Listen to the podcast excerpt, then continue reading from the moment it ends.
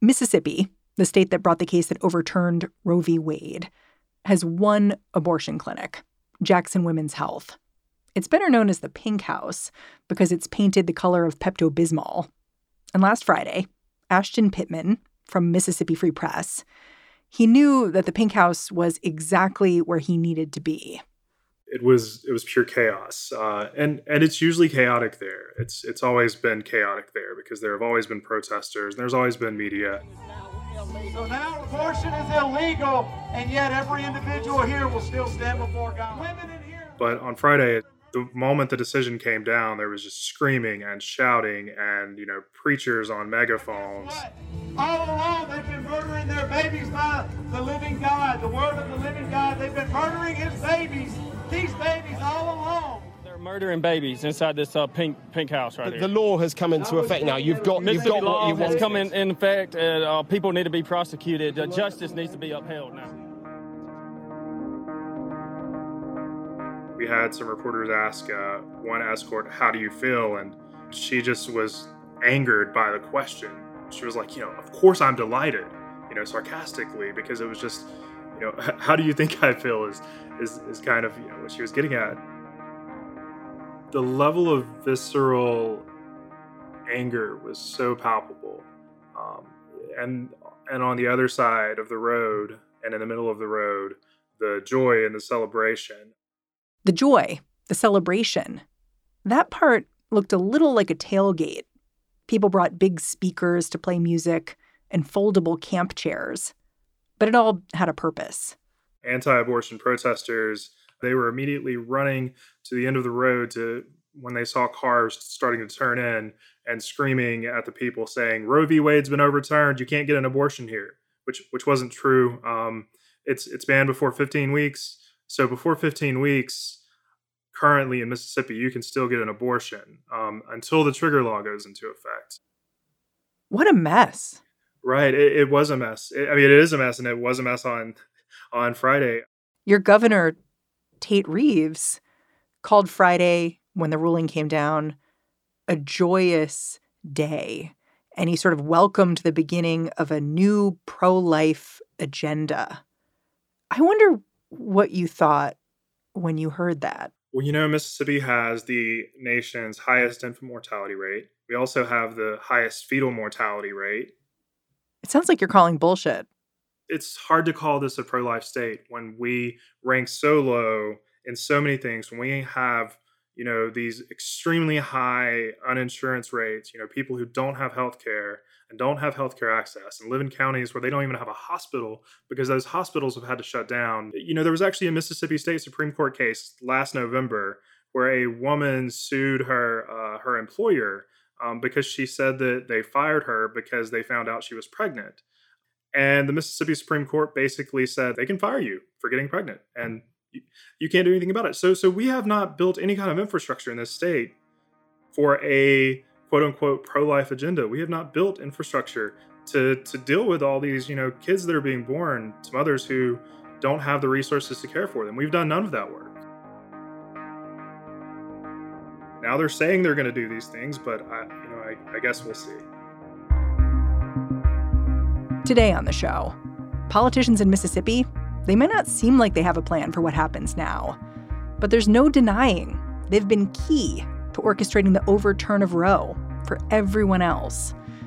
Ashton's going to explain how they did that. I'm Mary Harris. You're listening to What Next? Stick around.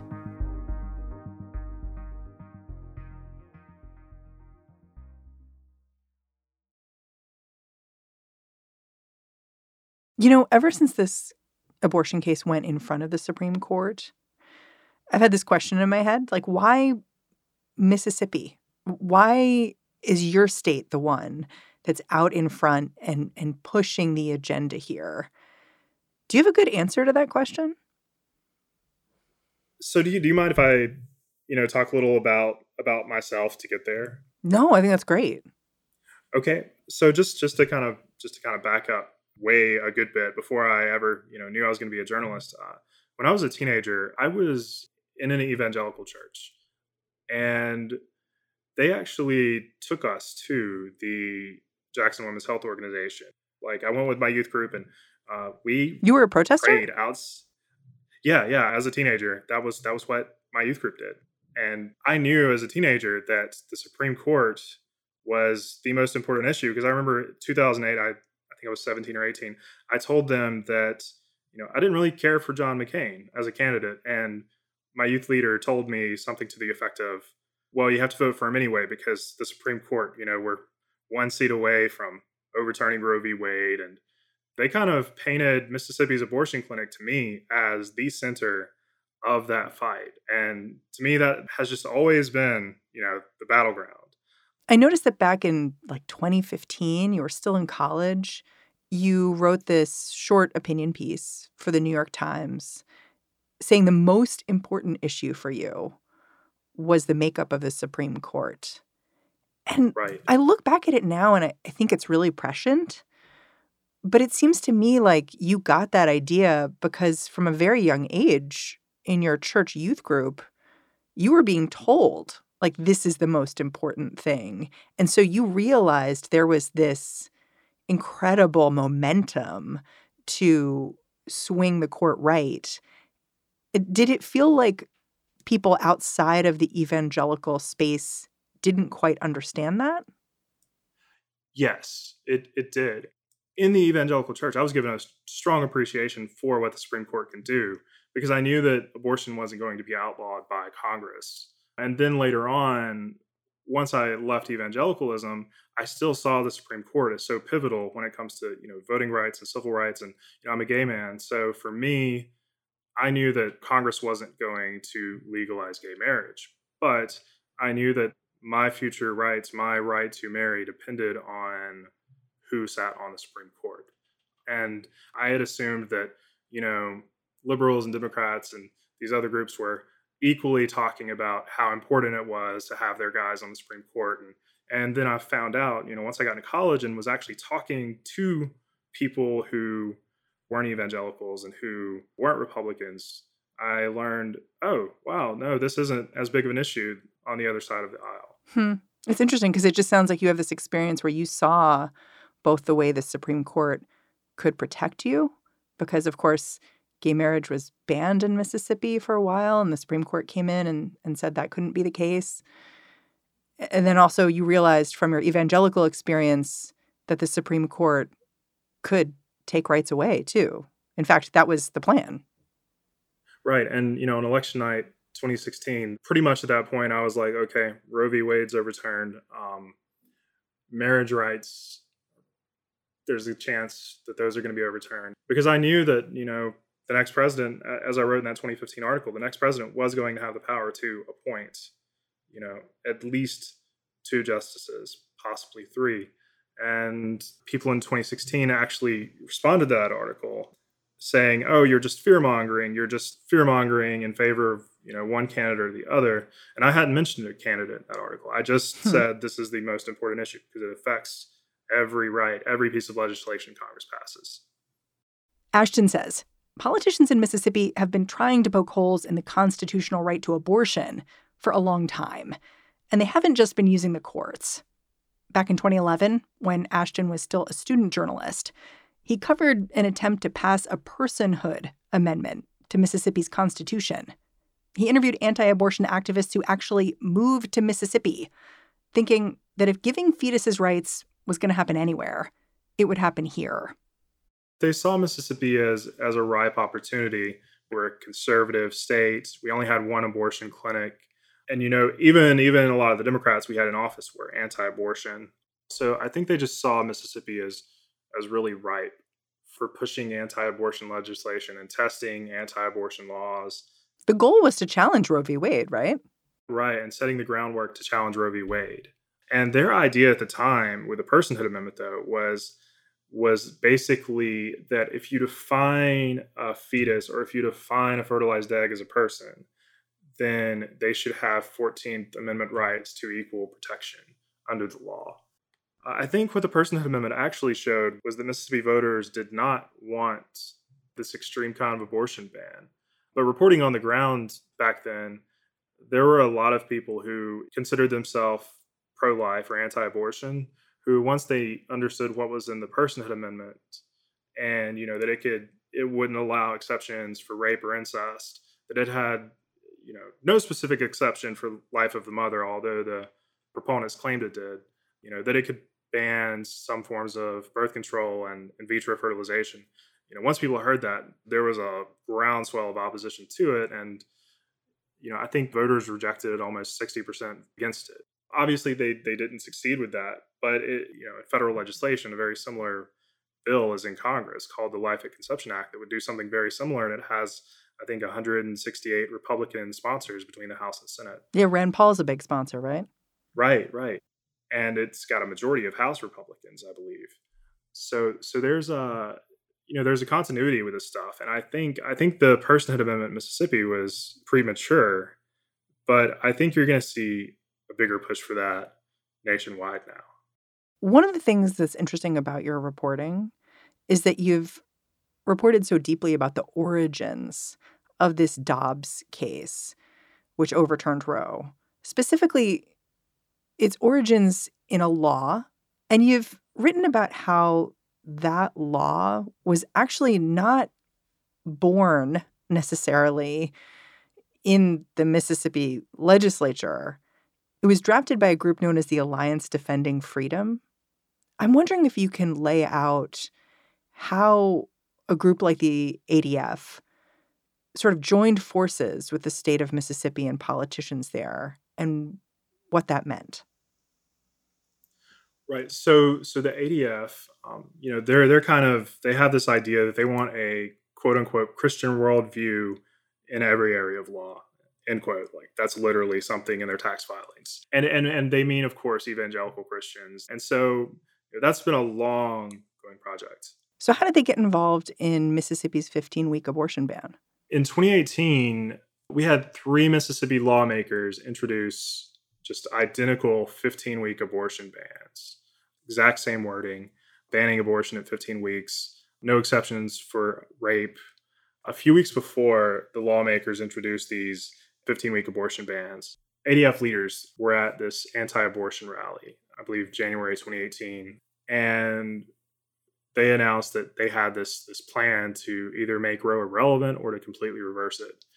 And they explained that they had drafted these abortion bans that would ban abortions, you know, at 15 weeks. I think they had also drafted some other options that were 20 weeks and maybe one that was something like 12 weeks and they were shopping these bills to lawmakers in states. They didn't specifically say Mississippi at the time, but they were shopping these bills out. And they explained that with Trump changing the Supreme Court, they believed that they could get one of these abortion bans to the Supreme Court and that they could either overturn or seriously weaken Roe v. Wade.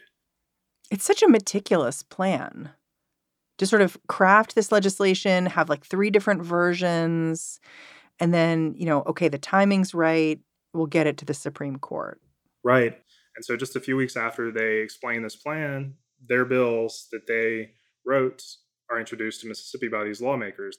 And within two months, Governor Phil Bryant was signing the 15 week abortion ban into law. And I believe that same day, the state's only abortion clinic, the Jackson Women's Health Organization, also known as the Pink House, filed a lawsuit. Trump had already appointed Gorsuch by the time that the 15 week ban became law. Between then and the time of the case, Trump was able to replace Justice Kennedy with Kavanaugh and replace Justice Ginsburg with Barrett. So a lot of things went right for them. You know, they, they believed at the time with, you know, even before those two appointments were made that they had a they had a good chance at at least cutting into Roe. I'm kind of curious. Your history as an evangelical, when you look at a group like Alliance Defending Freedom, do you see something that maybe I wouldn't see as someone who doesn't have a history as an evangelical? Yes. So I think I think what I might see that you wouldn't is that when they talk about a Christian worldview in every area area of law, that's not they're not um, they're not exaggerating. They're what they're talking about is they're talking about building the kingdom of God on earth. They take that in a in a very literal sense, you're not just you know building the kingdom by doing nice things for people, but you're actually you know, building the kingdom by bringing Christian views and Christian ideas, evangelical views to be precise, into into government and into law. And you are making that part of the way that the national government is run. It's motivated by this idea that their religion and their religious views should dominate. And so when it comes to abortion, you know, it's non-negotiable to them. And this this was God helping them move that forward as a part of, of law in this country.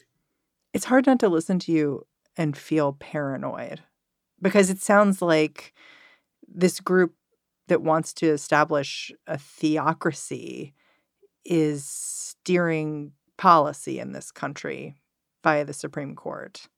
Right. No, that's that's that that's exactly what's happening. If you look at the Trump administration, he had a lot of people that surrounded him that he would bring into the White House who were what you would call Christian dominionists. Christian dominionists. What does that mean? So, Christian dominionists basically believe that Christians should dominate every sphere of society. So, they should dominate politics, they should dominate culture in terms of uh, you know movies arts. Um, they should dominate you know all these different spheres of culture. And i don't think trump understood that or understands what that term means. But these were people who you know loved him and were very nice to him and said nice things about him. So of course you know he welcomed them with open arms. And you know the christian dominionists saw trump as, someone through whom they could they could really come in and just you know just just get the things they wanted even if he wasn't you know their idea of a proper you know evangelical christian. And those people were just all over the trump administration. Christian dominionists were a big part of the january 6th events. You know, so much of, of what I think that a lot of Democrats and liberals and you know, and even some moderate, you know, Republicans think is just is just normal political disagreements or, or, people who just have different politics than they do. I don't think don't appreciate how strongly these ideas transcend politics. They're existential. Right. After the break, next steps in Mississippi.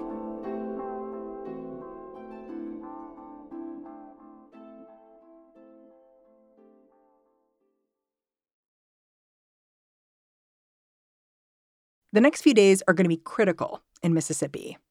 The Attorney General just certified the state's trigger law earlier this week. That means abortions are supposed to be banned within 10 days. But Jackson Women's Health, the Pink House, has sued to stop the law from taking effect. In other words, in Mississippi, abortion is still being argued about in court.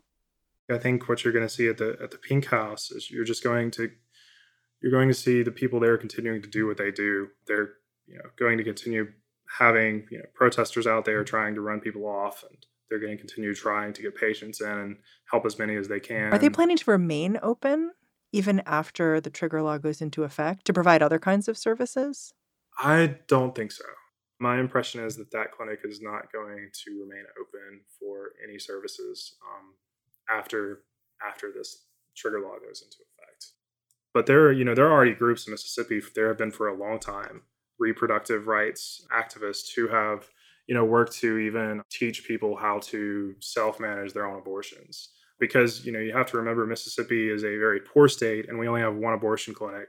So, you know, if you're, you know, four, five hours away from the only clinic, it may not be possible for you to to get there. So that kind of activism, that kind of education on self-managed abortions has been something that's been going on for a long time along with you know helping people get to clinics or to get to the one clinic in the state something i couldn't quite figure out is whether abortion pills will still be legal in mississippi looking at the language of the trigger law it seems clear to me that they shouldn't be illegal but then i'm also seeing quotes from activists like this woman, Michelle Colon, who you've spent a lot of time with over the years.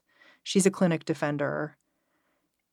And she basically said, We're going to be giving out the abortion pill right under people's noses. Like, we are not going away. And that seems to be where this battle is headed. Right, it does, and you know we've we've talked to to lawmakers um, who have said that um, you know they would like to come back and pass legislation to try to prevent people from being able to to get the pills and try to do something to stop self-managed abortion. I'm not sure what that's going to look like though. You know, you've spent so much time covering the way anti-abortion activists have focused on one place in Mississippi, which is the Pink House, Jackson Women's Health. The one place people could get an abortion in your state. I wonder where you think that energy goes now. Because the energy was so strong. Like just a few weeks ago, you took this video and posted it online of a woman who was protesting abortion and she was saying yeah, like I think even if someone has an ectopic pregnancy or their life is at risk, we just have to leave that to God. Even if a woman would die, even if a doctor said oh, this woman will die without an abortion. I, I have to put it in his hands. He's the, he's the maker of all. So if he wants that woman to live, if he's not ready to take her home, he's going to make it happen. We are at his mercy because. What happens to all these people who've been so activated? You know, that's a really good question. Um, I actually saw someone tweet on Saturday that abortion anti-abortion protesters had left the Pink House and had gone over to the Pride event that was happening nearby, and that they saw that as a pretty good symbol of you know where this could go next. I think you're going to see a lot of these people move on to fighting against LGBTQ rights. I think you're going to see some of them, you know, go on to things like fighting Plan B. But it's a really good question about what the people who have been focused almost solely on abortion are going to do. And I would be surprised if if LGBTQ rights wasn't, you know, one of the first things. You're a gay man and you're out. Yes. Yes. What I I just don't know how you think about that. You know, it's um it's frightening. Um I'm also married. You know, I remember the morning that we got the uh the notification, the push notification saying that Justice Kennedy was retiring in 2018, I I woke up and that was the first thing I saw, and I looked at my husband and I and I hope I was wrong, but I looked at him and I said, "Well, there goes our marriage." So, you know, I have a I have a lot of concerns about wh- you know where where things are going to go as a gay man, and uh, you know, I won't lie. I don't think we're going to have lawmakers in Mississippi that are eager to protect us. They certainly haven't tried to protect LGBTQ rights in the past at least not the majority. So it's um yeah, it's a it's a scary place to be. It's a scary time to be in.